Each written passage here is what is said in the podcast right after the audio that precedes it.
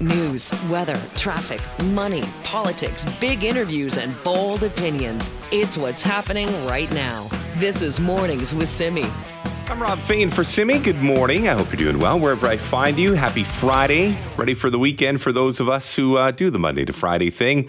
What is predictive processing and do self fulfilling prophecies actually shape our reality? I know what you're thinking. Well, what are you talking about, Rob?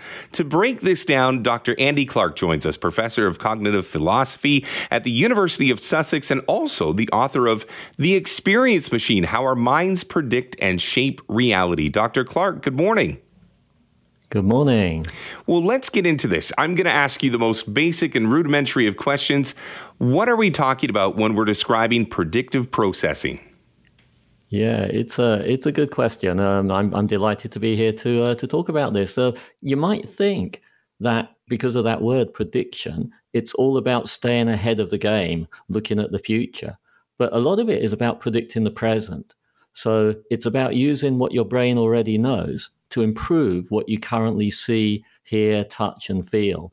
And a kind of example that I like to give here is think about being in the shower and hearing a song that you know playing on the radio versus a song that you don't know. The song that you know will sound really an awful lot clearer. You'll be able to spot the, the, the lyrics and the spaces between the words. The unfamiliar song sounds so much worse. I think this is what good prediction does for our grip on reality. It kind of brings things into focus and it also puts what we know or what we're sorry what we're getting in from the world in terms of raw sensory signals in touch with what we already know about the world. And that's hugely important. Think about hearing the words in a language you know versus the words in a language you don't. So they're the two they're the two big things i think. It's kind of cleaning up a noisy sensory signal by using knowledge and it's put in that sensory signal in touch with what you know so that you can see what's important and what isn't. There's a little sideline here about efficiency as well, but mm. we hmm. can uh, we can perhaps leave that for later. Well, one of the things that I found interesting as I was starting to skate around this is the goals of, you know, trying to have predictive processing work for us as humans because the main goal of a predictive brain, I would assume, is to help us stay alive. So when we're thinking of basic yeah. needs like food and water, I would assume we kind of branch out from that. But is that essentially the epicenter is something that helps us live? Yes, I think that's right. I mean, it's um, basically we, we, we predict that we will inhabit the kind of situations that enable us to be alive as the sort of organisms that we are. And we then preferentially act so as to find ourselves in those situations. So a lot of the predictions are inward looking, if you like. But everything that we see around us in the world is constantly in touch with those inward looking predictions. And I think this gives a sense of mattering and affect to our experiences of the world. I think what I, I, all my roads in this conversation are going to eventually lead back to artificial intelligence because right now we're talking about the human brain and we're talking about things that you know we're trying to do to survive and, and build and and you know filter out things that we don't need and keep things that we do need. But when you yeah. think of artificial intelligence, how influential is this on the potential for that? Yeah, that's a great question. Um, so, of course, you know, there's all the current ongoing fuss about ChatGPT and so on.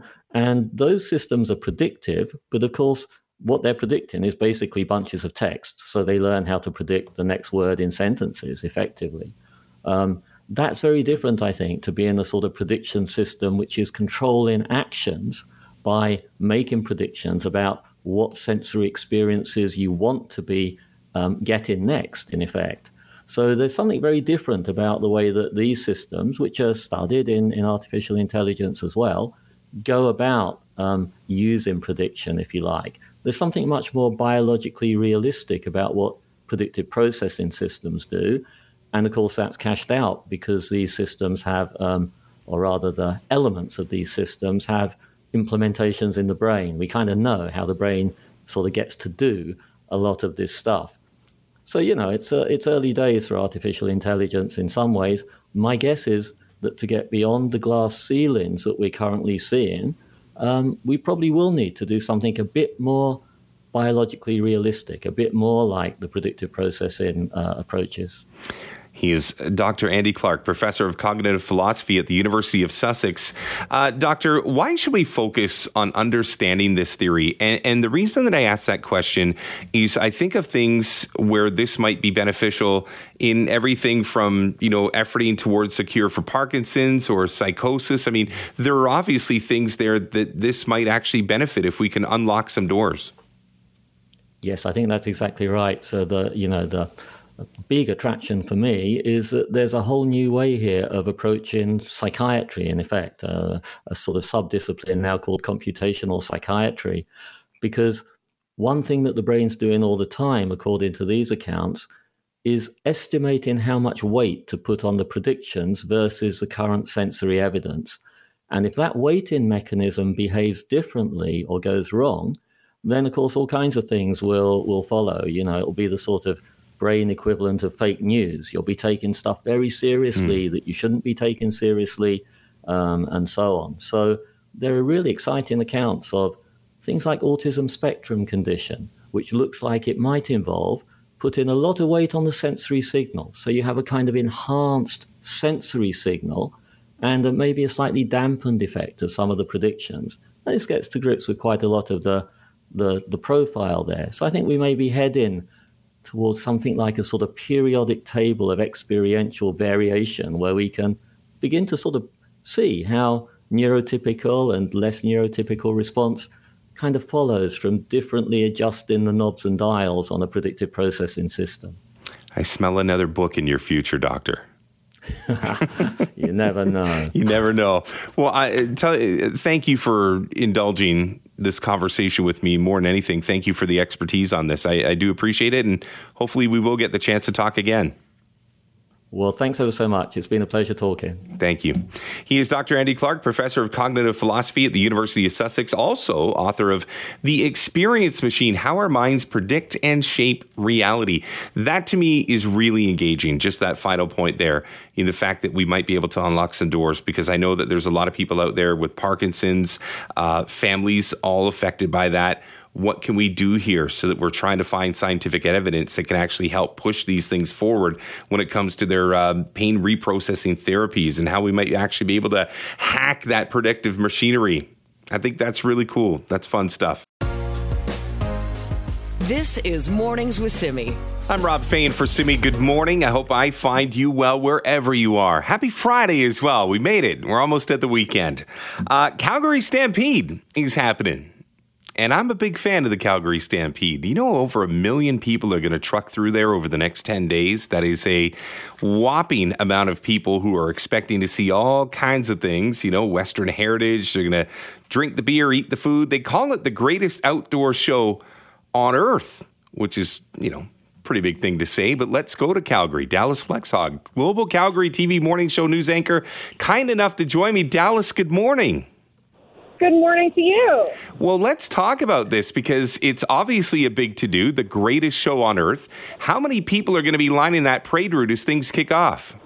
Well, I can tell you, I'm sitting along a parade route right underneath the Calgary Tower right now. Uh, there are already a couple, oh, several thousand people here. Last year, there was over 305,000 people in person uh, lining the route of the parade. Uh, we've had a prime minister sighting last night. Uh, Trudeau's not going to be in the parade, but he's going to be at the Stampede grounds this year. We know uh, federal conservative leader um, Pierre uh, Pierre Poilievre is, is riding in the parade this year. We've got 94 other floats, and of course, our Stampede Parade Marshal, uh, Jeremy Hansen, the Canadian Space Agency astronaut, who will be leading the way for us today. But uh, I wish I could give you a show and tell here. There are thousands of people. I see Disney princesses right now. I see lots of cowboy hats. I see lots of color, and they do call it the greatest outdoor show on earth for a reason.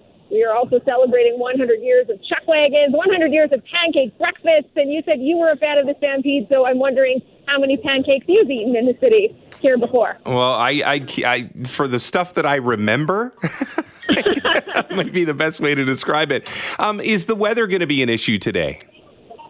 Well, classic Stampede weather um, is hot and then wet and then hot again. We saw a big storm last night in the city and it drenched the parade route. The roads are dry right now. We saw some hail in the city, so people just need to be prepared for that if they're headed down here. We are not expecting it to rain on our parade which is what we always cross our fingers for this morning to help us kick off the greatest outdoor show on earth. You know, I, I think of pancakes, but I also think of barbecue. Are there some of the quirky? Uh, what are some of the quirky items we might see at the Stampede this year? Well, everyone's talking about uh, the ketchup ice cream and the mustard ice cream. Oh so it's kind no! Of a, Last year we had Kraft Dinner ice cream, so I think it's along the lines of that. We have a peanut butter pickle dog, so lots of like mixing sweet with salty. What about a neon hot dog? If you want some electric blue in your guts, that might be more your thing. Uh-huh. Or how about a dill pickle sugar cookie topped with flaming hot Cheetos icing? Anything sound good there? yeah, so far you're striking out with me on the on the food front. The neon hot dog might be the one that I surely stay away from. But uh, oh, that you know what? But that's that's part of the fun and the allure of the Stampede, isn't it? It really is. And international travel is back this year. We've got uh, our hotels are 90% full right now. Um, we- we're having international bands in our parade this year for the first time since COVID. So we've got entries from Denmark, from all over the U.S., from Canada, speaking to some tourists from Ontario today. So it's really nice to see the city come alive again in a way that, uh, you know, we had Kevin Costner leading the parade last year. So it was really exciting. But just that adding that extra international element once again is just really something we're embracing this year. Oh, I'm so excited. I was just in Calgary a couple of weeks ago for a basketball game, and I, I fell in love with your city within minutes, and I know this is a big deal. So go have some fun, and Dallas, let's talk again soon. Thank you for your time this morning. Thanks so much. Yahoo! All right, enjoy Yahoo. Dallas Flexhaug, Global Calgary TV morning show anchor, stopping by here on Mornings with Simi. Uh, I'll tell you what, ketchup ice cream and mustard ice cream, that's a hard no. Would you even try that? I guess it'd be worth like you know you, you know you take that like baby scoop off of the small you know wooden spoon. No, like that, and a neon hot dog where they inject dye into it. No, what was it? Pickles and, and peanut butter? No. I true story. Before we go to the break here, I had for the first time the other night banana on a pizza, and you're gonna hate me for saying this. It was awesome. But maybe, okay, so maybe I should do the ketchup ice cream. Maybe I've just talked myself back into it. You listening have just heard me do a full 180 on my food preferences. Ah, it is what it is. This is Mornings with Simi. Rob Fai in for Simi. Good morning. You know what? I just sit back sometimes and I'm like, the politics in this province are really something else. And I've only dipped my toe into the world of news periodically, but to a man that has had his finger on the pulse of this province for years, I can only imagine what he thinks when he wakes up and sees the laundry list of things that we could talk about today. For said laundry list, let's go to Victoria, kind enough to be joined by Vaughn Palmer. Vaughn, good morning. And good morning, Rob. And you are right. BC politics is very generous in terms of material. What can I say? Where shall we start as usual? Well, I think we should start with the overrun right now on that NDP hospital project because Adrian Dix had no problem talking about it, but now we're looking at an overrun. Yeah, so you got another overrun on an NDP hospital project. And, and I would say, just in terms of the public awareness, the most annoying thing about this is they announced last week, Adrian Dix announced, uh, start of construction on a new hospital in Dawson Creek. And he announced the price tag and he announced the date when the hospital will be taking patients. But what he didn't acknowledge in his news release, Rob, is the project is 56, 56% over budget and two years behind schedule. And we know that if we read the previous press releases. It, it, you know, when there's an overrun and you're behind schedule, it strikes me that the right thing to do, since it's public money, is to acknowledge it and explain what happened. They didn't do either. So we've got a project, as I said, it's now $590 million. It was considerably less uh, in January of this year. That's when the previous numbers were put out. And it's going to be open in 2025, 2027, taking patients instead of 2025. So you have to go back to the record, Rob, to find out what happened here. Uh, and I can give you the overview. Uh, the first thing is they picked a bidder, uh, they picked a proponent, couldn't reach a final deal with them, dumped them, had to go back to somebody else on the previous shortlist, that bidder came back with a much higher price tag, and the government had no choice but to take it. The other thing they did here, which is just a, to me a sign of mismanagement, um, they quietly increased the floor space of the project uh, 25% by a quarter. Like they added hmm. Thousands of square meters of space. And they didn't increase the number of beds for patients. They didn't expand the ER. So there's no idea what they need the extra space for. No explanation for that. You know, and, and in January they said the design was 60% complete. So when your design is 60% complete and you've already spent a year negotiating with the bidder, you dump the bidder, you change the design, is it surprising the project's more expensive? Not where I'm from. I, I mean, that's, uh, uh Vaughn, correct me if I'm wrong, but that's just good old fashioned botched negotiations. And, man- and mismanagement. I mean, yeah. imagine you're the other bidder here, the one that was dropped. They were, they were dumped because their price tag was too high. And then a year and a half later, they come back to you and say, um, "Actually, we'd like you, to, we'd like you to submit a new bid." Uh, one imagines the bidder is a is a company, Graham Design, that has built hospitals all over Canada, right? So they know what they're doing, and they probably had a more realistic sense than the government of what it was going to cost to build this thing anyway. So they come back with a much higher price tag, and the government has no choice but to accept it. The government also increases floor space by 25 percent when the design was already 60% complete. So it's not just bad negotiating, it's a kind of a reckless approach to management, too. And none of this, by the way, is in the press release. And this isn't an exception. Uh, yes. We had the, we had the Cowichan District Hospital uh, went over budget uh, late last year, 68% over budget, because the government changed the design and brought in a whole bunch of rules midway through the planning. Uh, and this week I see Adrian Dix has announced an expansion project uh, on the hospital in Williams Lake. And that one is, hmm, 68% over budget as well. Although, again, that wasn't mentioned in the news release. The health ministry never tells you any of the really interesting stuff when they put out their news releases. You have to go back to the record and see what they said about the project last year to figure out that it's over budget because they don't tell you. So, you know, I mean, the, you ask the government about this stuff, and on the rare occasions they actually admit to a budget overrun, they give you a bunch of in, inflation related uh, excuses and supply chains and more materials and shortage of workers. All those things do happen, but they never tell you how much their own mismanagement and delays and changes late in the game added to the price tag. And that's, Rob, where I say probably, well, it would be very helpful for the independent auditor general to look at these overruns. Because on the three hospitals I told you about, the combined overrun is almost a billion dollars. It's incredible. I'm Fai for Simi. Good morning. I love when I'm filling in for a show that has a segment or two with the Vancouver Sun's Vaughn Palmer because I feel like I'm always getting educated. So let's get to the headlines of the day. How about this one, Vaughn? New Democrat school trustee, political aide off the hook for serving as both a scrutineer in an election where she was also a candidate. Isn't that yeah. something?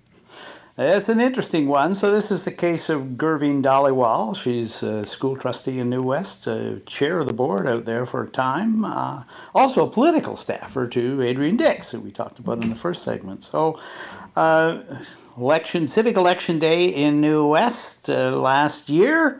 Uh, she goes in to vote, presumably for herself, and then she turns around and registers as a scrutineer uh, to scrutinize the results and what's going on in the polling place.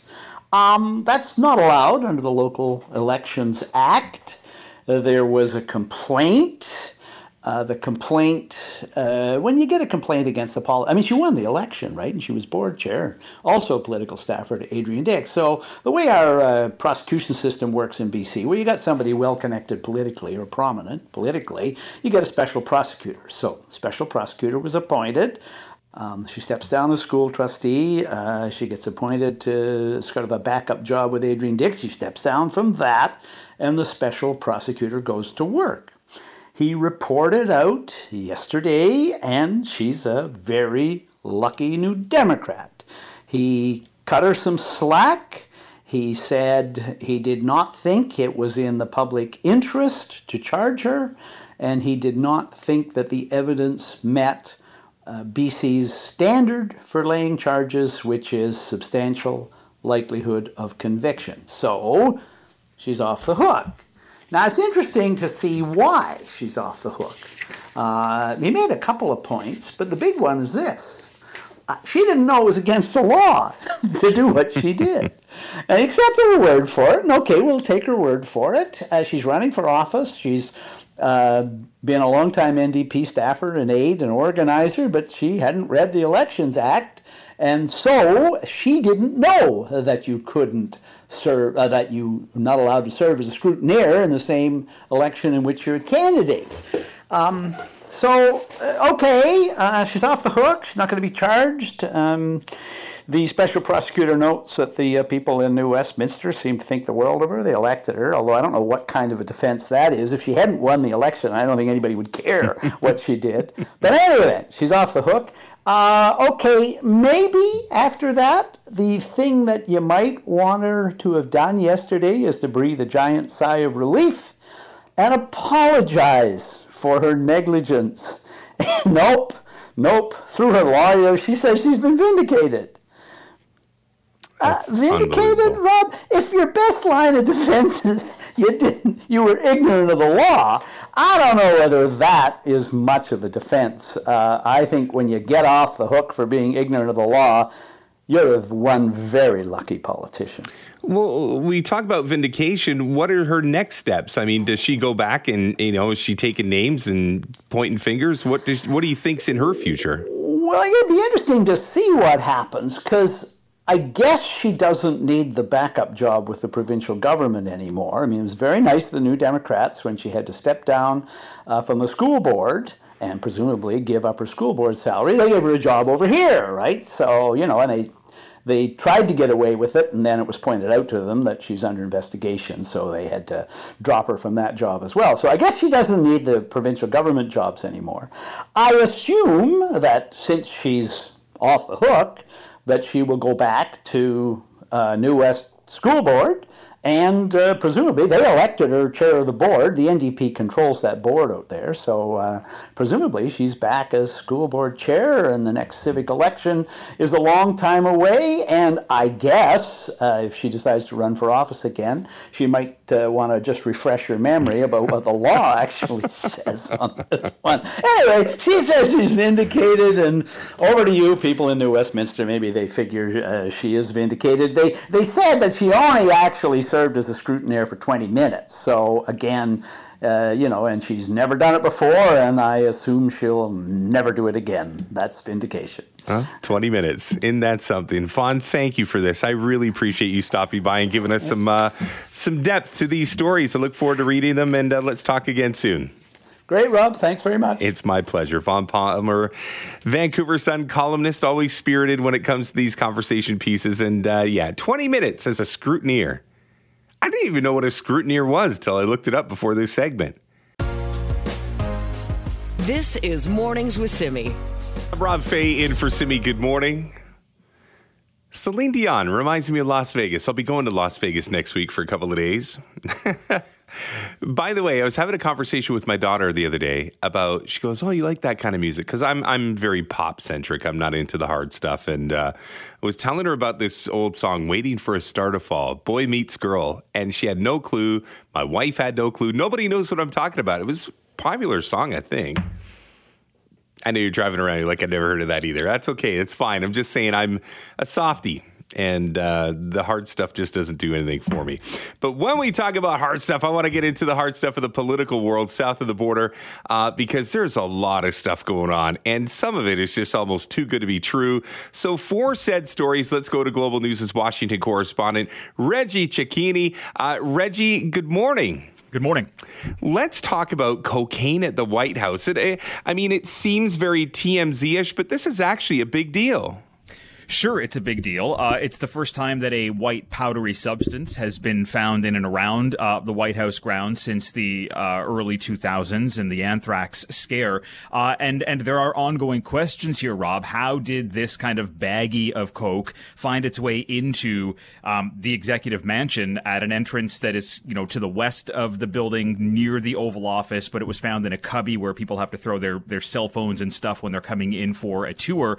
Uh, I mean, there have been days and days of testing being done on this little baggie. They can't figure it out, um, and and they may not figure it out. We're you know expected to get some kind of a report on on Monday, uh, but this really is it, it's kind of gripping everyone within the White House, and it is now finding itself in the middle of a political firestorm here because Republicans have stepped in and said, "Look, we don't trust Secret Service right now. We need a full detailed report on this." Well, it's an interesting story from the fact that I've heard that it was you know located in a couple of different places that will never truly get to the bottom of this. But you mentioned Reggie the political angle to this. I've seen Donald Trump on his social media just blasting the Bidens and and and the back and forth. How big of an issue is this, or is it something that can eventually get swept under the carpet?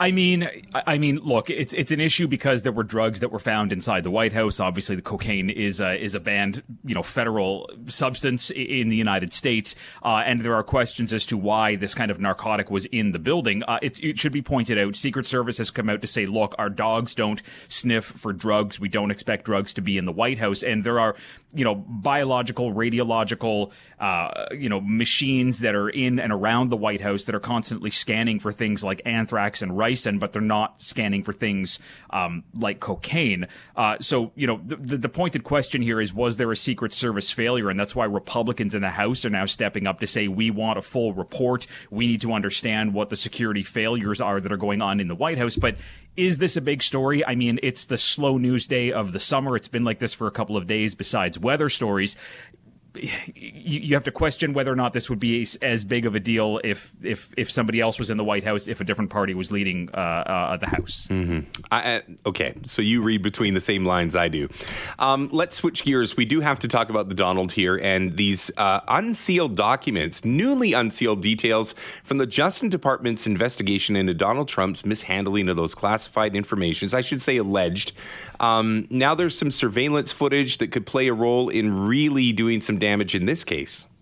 Yeah, uh, and the, the, the the kind of it's not the it's not a new indictment we're seeing. It's not a new report we're seeing. It's just less redactions in the original report, and we are understanding now uh, that that the the Justice Department knew more about the situation before they traveled to Mar-a-Lago to carry out an initial search here than we originally thought, and that's because uh, some of the uh, information that's been unredacted, some photos that are now in existence, show that there were more boxes uh, in specific places of Mar-a-Lago, and federal prosecutors showed up to start doing an investigation. Those boxes weren't there. This ties into uh, the situation surrounding Trump's aide, who pleaded not guilty yesterday, and the questions of how many boxes were moved, where were things moved around, and what this all really comes down to is uh, more attempts for the Justice Department to blow holes into the theories that Trump and his lawyers are putting out that A, he did nothing wrong, or B, he had nothing to hide, or C, he was allowed to have anything that was declassified or classified because he declassified it on his own.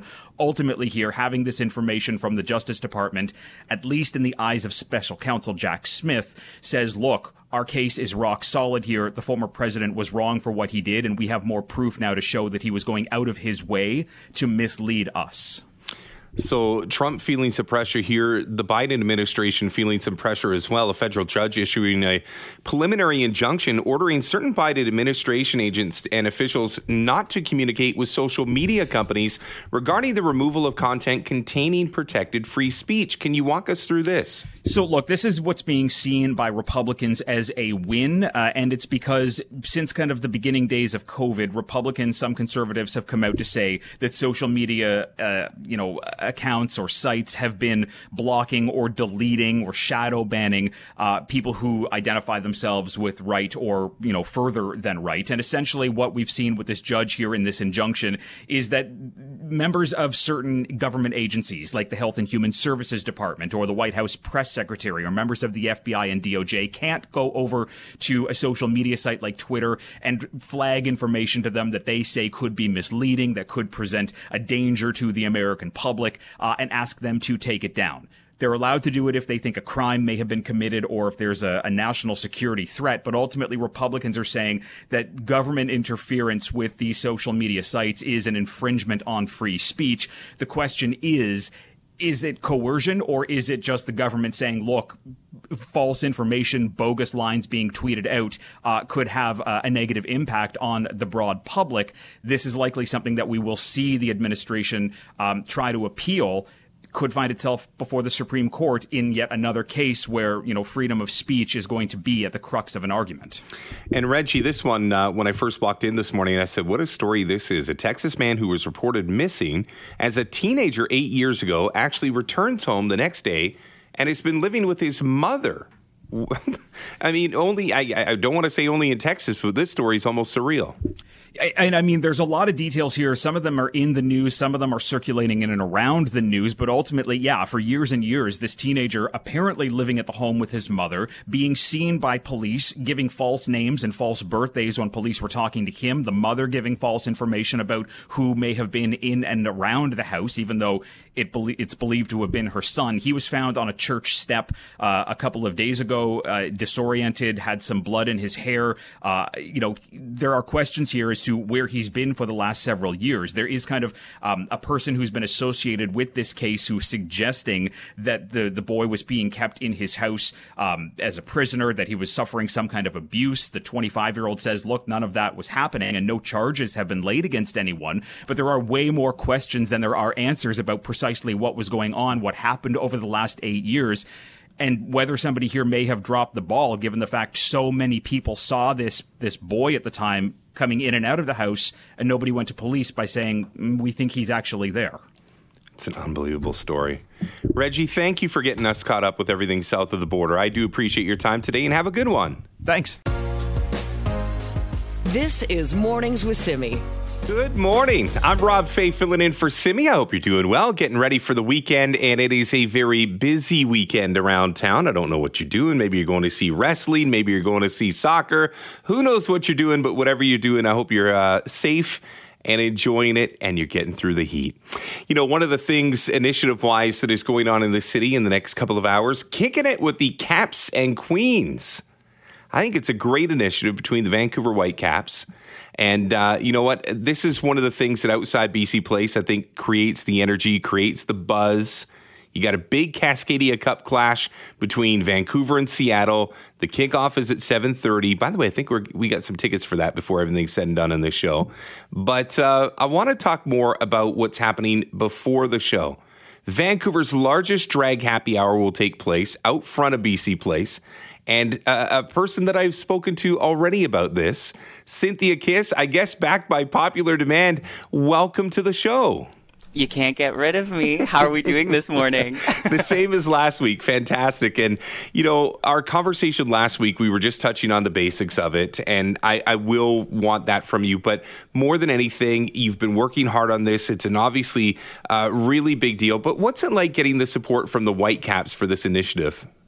Well, it just means so much more now than ever. Obviously, we've seen um, in America what's happening with legislation. They're trying to ban drag. This is my line of work.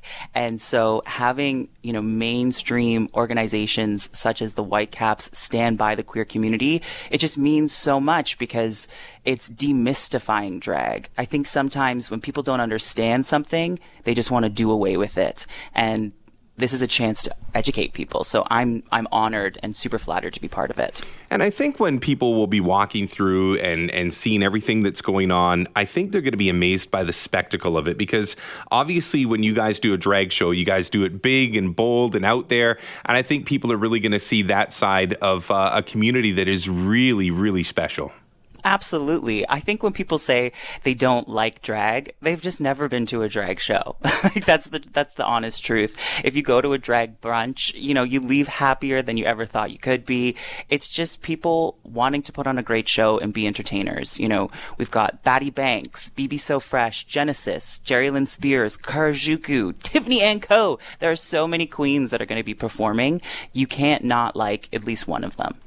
So you're the host for the Caps and Queens. You're also a contestant on season two of Canada's Drag Race. That may be where a few of our listeners recognize your name from. How did you come up with the name Synthia Kiss? I came up with the name Synthia Kiss because I love electro pop. So the idea of a synthesizer, ah. um, but spelling the traditional name Cynthia with an S, um, just to kind of, you know, play on that. And then Kiss is, you know, a little smooch because I'm a flirt. As and that obviously is what you convey when you're on the stage as well. I think that'd be fair to say yes. Absolutely. We're a good time gal. So are you going to be performing at this event? Absolutely. I'm going to kick off the day. I'm going to open and then I'll be hosting with the mosting and then I'll do a closing number and then head over to BC Place for the Pride match. And I want to talk about community, which is obviously um, something that's near and dear to your heart, designated as the nonprofit partner for the match. Can you explain to the listeners a little bit about what community does? I mean, community is proving to everyone that we can come together as a collective and stand up for our rights. There is something to be said about visibility at all times, especially, like I said, when we see what's happening in the States. You know, drag is being try it's, it's, trying to be put away with. And so we have to come together and show that we're a united front and community you know we bridge gaps with our straight allies. Together we're greater than the sum of our parts. Do you find like you that's the second time you've referenced what's going on in the states and I think we're all aware of what's going on but we've also had a little friction here at home in Vancouver or at least throughout the lower mainland. How has the community been able to handle that? And if anything has it strengthened you guys I love that you suggest that because in many ways it has. We come together stronger than ever when things are being put at risk. And so it's unfortunate that it has to be a reason to come together such as that. But you know, we got to do what we got to do. It's no time like the present. So I think sometimes it can be those troubling moments that bring a community together. And I think the one thing that I've, you know, wanted to convey here is this is an opportunity to learn. This is an opportunity to celebrate, but there's not necessarily an agenda behind this event. This is more just energy. This is getting ready for a big game, and this is just sharing in the celebration. Honey, I haven't had an agenda since elementary school. no agenda here. Just a good time. Drinks are five dollars. The event is free. What's not to love? Yeah, n- agreed. It is a 19 plus event. We will say that. But um, one thing that I can say is that I hope you guys are flamboyant. I hope you don't hold anything back. And again, I'm really impressed that the Whitecaps, in the face of even in the sporting community where certain leagues are starting to pull back, that the Whitecaps stepped forward. So I, I wish you guys nothing but success, Synthia. And thank you for once again making a little time for me this morning. Oh, I'll be back, I'm sure. Good. I hope so. Thank you very much, Synthia. Synthia Kiss, host for Caps and Queens and a contestant on season two of Canada's Drag Race. I would highly recommend this. I used to work at a bar that had drag shows, and boy, there's nothing like it and the the crowd is into it. They get behind it. Some of the uh, queens will, you know, look like, you know, for example, Cher or Britney Spears, but you've also got some that march to their own drum and come up with just this unbelievable look that really makes for an exciting show. I hope that you go down to BC Place and uh, support this. So again, Caps and Queens, free event to to well, it's actually open to ages 19 plus, and again, as mentioned, drinks starting at just $5. How are the Whitecaps doing, by the way? Well, they come into this match unbeaten in their last nine home games, dating all the way back to March the 11th. Seattle, by the way, over the same stretch, one, two, and three. One win, two losses, three draws in their last six matches. So they're scuffling. And by the way, Seattle, for as good as they've been over their last several years, haven't won in Vancouver, knock on wood, since 2018. This is Mornings with Simi. I'm Fai in for Simi. Good morning. Hope you're doing well wherever I find you. So the government came out, the provincial government came out the other day and said, you know what, we're going to give a significant amount of money to help build rehabilitation centers for our First Nations communities here in the West, $20 million. And the question that many are asking this morning is, is that enough? To speak about that and a couple other issues as well, Richard Jock, Chief Executive Officer of the First Nations Health Authority. Richard, good morning. Good morning. Well, first and foremost, I, I never want to look a gift horse in the mouth when somebody is, you know, willing to invest millions into, you know, hopefully, you know, health and and betterment, that's obviously a good thing. But I, will I'll cut right to it. Is twenty million dollars enough for everything that you need here on the West Coast? Thanks. That's a, a very um, important question, and I would like to add a little bit of context to that. Please. Uh, part of um, what uh, enabled this um, investment, if you would, would be uh, the development of a memorandum of understanding between the federal, provincial, and the first governments and First Nations health authorities. And part of it was intended to uh, replace six existing facilities and to build two new ones. So the initial uh, investment was $20 million uh, from each of the organizations I just mentioned. Uh, and in addition to that, the uh, provincial government has recently allocated an additional 30 million, uh, which will go to um, uh, completing those uh, the construction of those facilities. So um, obviously, over the COVID period and with all of the supply issues and so on, uh, the, our original costs uh, went up uh, considerably. Uh, but the overall uh, investment is, I would say, 90 million rather than uh, 20 million. And this, uh, this uh, sorry, Richard, this stretches across Western Canada for that, just for a little perspective. But here in British Columbia, BC, sorry, okay, across BC only, across BC. Let's talk about where these touch points are. I mean, obviously, I would assume we're going to see something of structure built here in Vancouver, but across the province, where would you like to see things really, uh, you know, magnified so that we can get some help into these communities? Um, well, I would say that uh, as we look at the toxic drug crises, that uh, that there are certain hotspots, and I would say one of those is the north. So uh, we have um, uh, two programs up there uh, under construction. One is Carrier Sekani. Uh, so we are providing, as part of this overall um, pocket of funding, we're providing funding for about 15 beds. In addition, Carrier Sekani has secured additional funding uh, for about 30 more beds. Uh, so this would be roughly a 45 bed operation. And also, uh, one of the replacement facilities is uh, Northern Spirit in uh, North uh, BC near Dawson Creek. So that would be a second one in in the north. Fraser, of course, has considerable challenges overall with addictions, and I would say that we are investing in a new center at the ALIS um, that's a replacement of an existing uh, facility.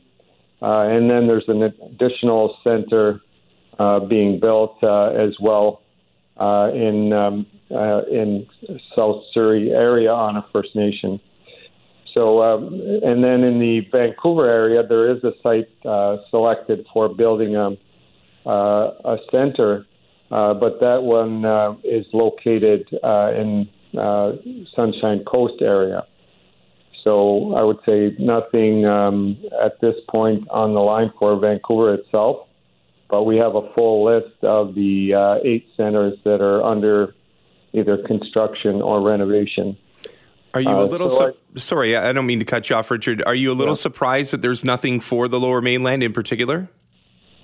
Um, well, I would say that um, the um, uh, not surprised I would say there was a program operating some years ago in Vancouver called Haywanuck uh, that was largely funded by uh, Vancouver Coastal Health Authority with some funding from ourselves. Um, but that one um, was discontinued uh, because of operational issues. Uh, but I would say there's more available um, beds in general in the Vancouver area uh, and uh, focus programs. Um, so I, I, would say that um, there's some validity uh, for us, at least, to focus on some of the areas outside of Vancouver.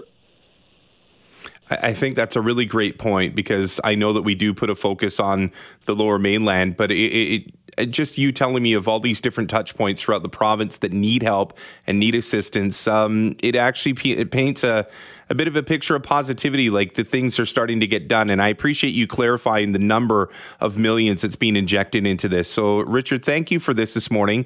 I wish you had more time to flesh this out, but I think you brought some great points, and hopefully we'll speak again soon. Thank you. It's my pleasure. Richard Jock, Chief Executive Officer of the First Nations Health Authority, and uh, I'm really glad that I asked that question because to get that kind of uh, insight is is is really valuable for me. We always assume that the crux is here in the lower mainland, but to think that the Sunshine Coast is going to get help, the island's going to get help, the interior is going to get help, and northern Canada is going to get some assistance as well is a big deal. And uh, when we ask, is, quote, that money enough? It's never going to be enough to take it on full bore. But the fact is, when you think of all these different communities that are coming together and bringing millions to the table, uh, it is at least trending in the right direction. So I do have to tip my cap to the government when it comes to this particular initiative. This is Mornings with Simi. Well, good morning, Vancouver. I hope you're doing well, or wherever you're listening. I always try to think where people might be listening in their commute. Maybe they're on the 99, Highway 1. Maybe you're just weaving, well, you're not dropping your kids off anymore unless it's for summer camp or something along those lines. Maybe you're in the line for the dental chair as well, which is uh, where you can listen to some radio. Um, wherever I find you, hope you're doing well. The unemployment rate in Canada, as I mentioned just before we went to the break, is up a little bit. It's the highest in over a year, up from 5.2 back in May. It is now sitting at 5.4. But despite the increase in the unemployment rate, the Canadian economy added 60,000 jobs in June, which exceeds economists' estimates and driven by gains in full time work. So the rise in the unemployment rate can be attributed to more people entering the labor market and good old fashioned population growth. But to break this down a little bit better than I can, Brenda Bailey, BC's Minister of Job, Economic Development and Innovation. Brenda, good morning. Good morning.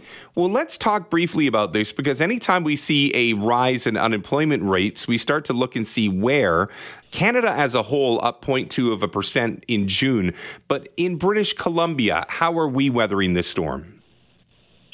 Um, I would say that this month it's a bit of a mixed picture. Um, you, certainly, the um, uh, there's a feeling of uncertainty in regards to global inflation and interest rates, and we see that a bit reflected in these numbers.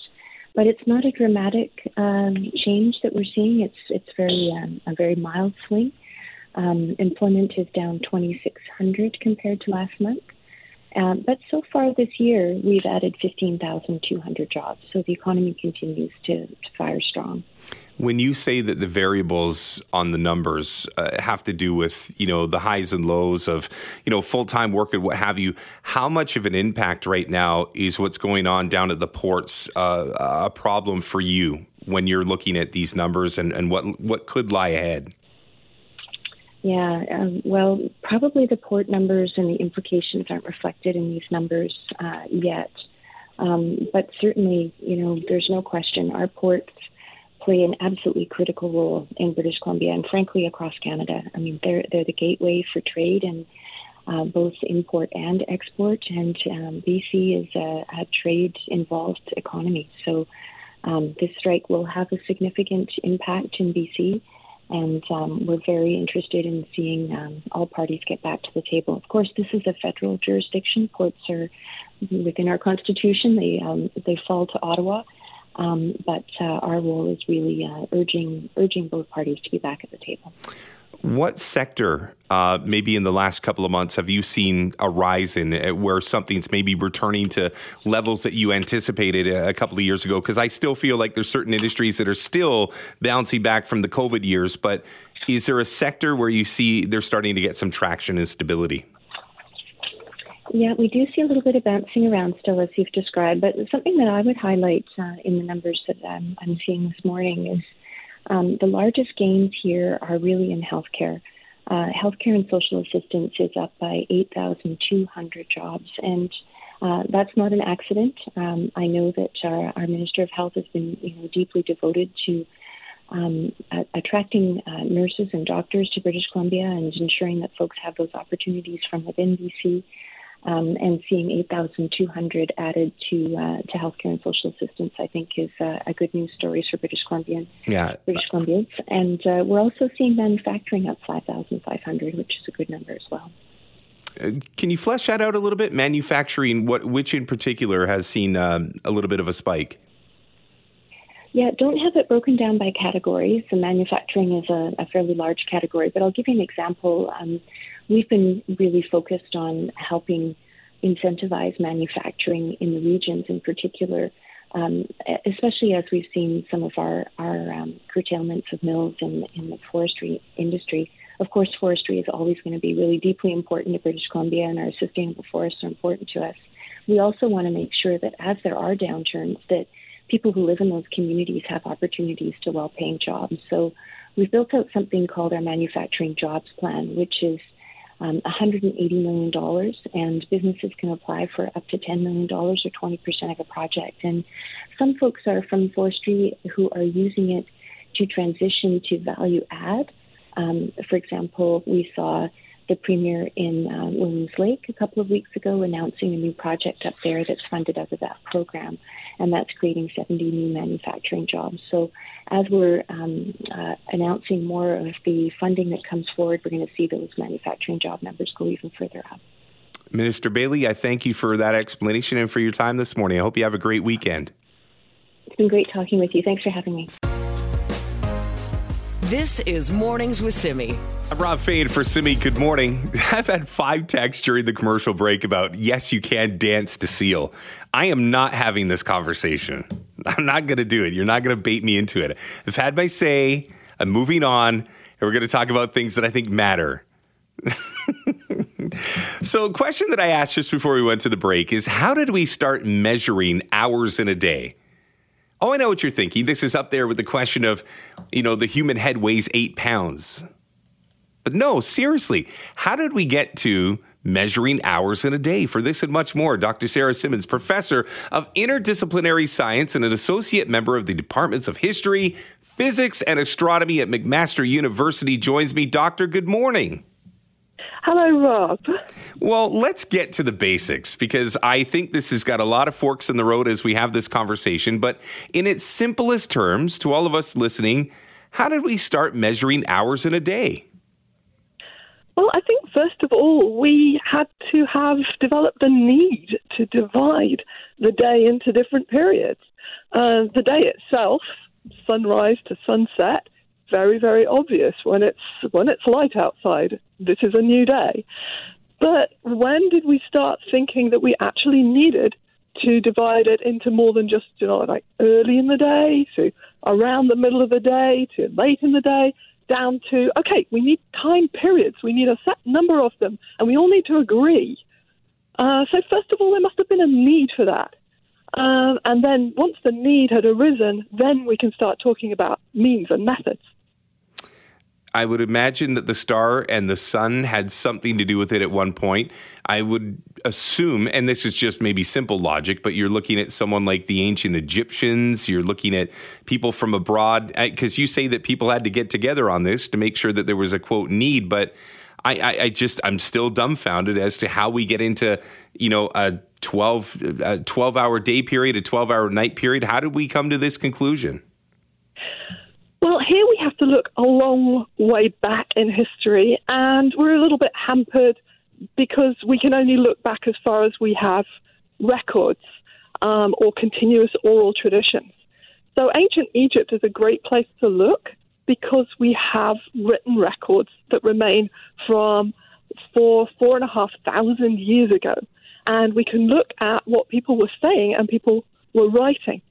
So if we look back about four and a half thousand years ago, um, we're looking at the hieroglyphic text, Egyptian hieroglyphic text of a very, very early age. We find that there is a word that is used in the very first body of literature, the word wenut, which continued to be used all the way through ancient Egyptian culture. So we know what the meaning of it was later on, so we can sort of like guess that this meaning is almost the same all the way back. That word wenut is translated into other languages as hour. So when we look at that ah. word, it gives us a clue the way it's written in hieroglyphs, the little picture writing, has not only phonetic value, but also hieroglyphic signs that give us the meaning of the word. And the meaning sign for the word Wenut was a star. So that gives us a clue that this word Wenut, which came to be used for time periods, originally was associated with stars and therefore probably hours of the night first, which I think is really fascinating because we might think that the most obvious thing to do first is divide the daylight time. That doesn't seem to be what happened in ancient Egypt. Well, you know, and I've got a couple of texts on this already, so I'm just going to throw them at you, and you can have your say on it. But um, daylight savings has always been a, a, bone of contention when it comes to those who think it's right because we get a couple hours, or pardon me, an hour later for sun and what have you, and then we take it back in the fall. Is that something that you eventually think will fall by the wayside? Oh, personally, I'd be very happy if it fell by the wayside. But the important thing about that is that um, it has to be an agreement. We have, to, you know, a whole a whole country has to has to make that decision, or or a whole community, maybe province by province, or uh, you can imagine the conversations like this in the past would be sort of like, oh, our village does it this way, and um, when you start talking a lot to the next village, then then you have to say, well, we have to decide how we both do it if we both do it different ways. And then as your sort of worldview gets bigger, you have to have more and more agreement. And of course, now that we're totally global, uh, these things are these things are big decisions to make. Anybody who's ever tried to schedule a a call across a couple of different time zones knows, knows that they have to bear all this in mind and the different times that people change their daylight savings hours is very very difficult. Um, so yeah, I think I think we're all a little bit over it by now, uh, and would like to just keep as much of the same time as we as we can. Doctor, I'm going to throw a real quick question at you. I wish we had more time. I feel like we could do two or three segments on this. Will artificial intelligence eventually change the way we look at time? I think everything changes the way we look at time. Going back to what I said earlier about the need. Um, back in ancient Egypt, they obviously had a need for hours. Um, they didn't have minutes and seconds, but we need minutes and seconds. And in sport, for example, we need thousands of seconds to be able to distinguish between uh, two competitors. So we're constantly changing our relationship with time, and any new technology that comes up, like AI, could very well have unforeseen ramifications of the way that we perceive time, measure it, and use it. I love it. Uh, what a great conversation. Thank you, Doctor. I appreciate you doing this for me. And let's cross paths again, shall we? At a different time. that would be lovely, Rob. I love it. Thank you. you. Have a wonderful day. Dr. Sarah Symons, professor of uh, interdisciplinary science and an associate member in the departments of history, physics, and astronomy at McMaster University. I don't think she was going to be impressed that I have a high school diploma from Lester B. Pearson in Toronto. she was in school a little bit longer than I will.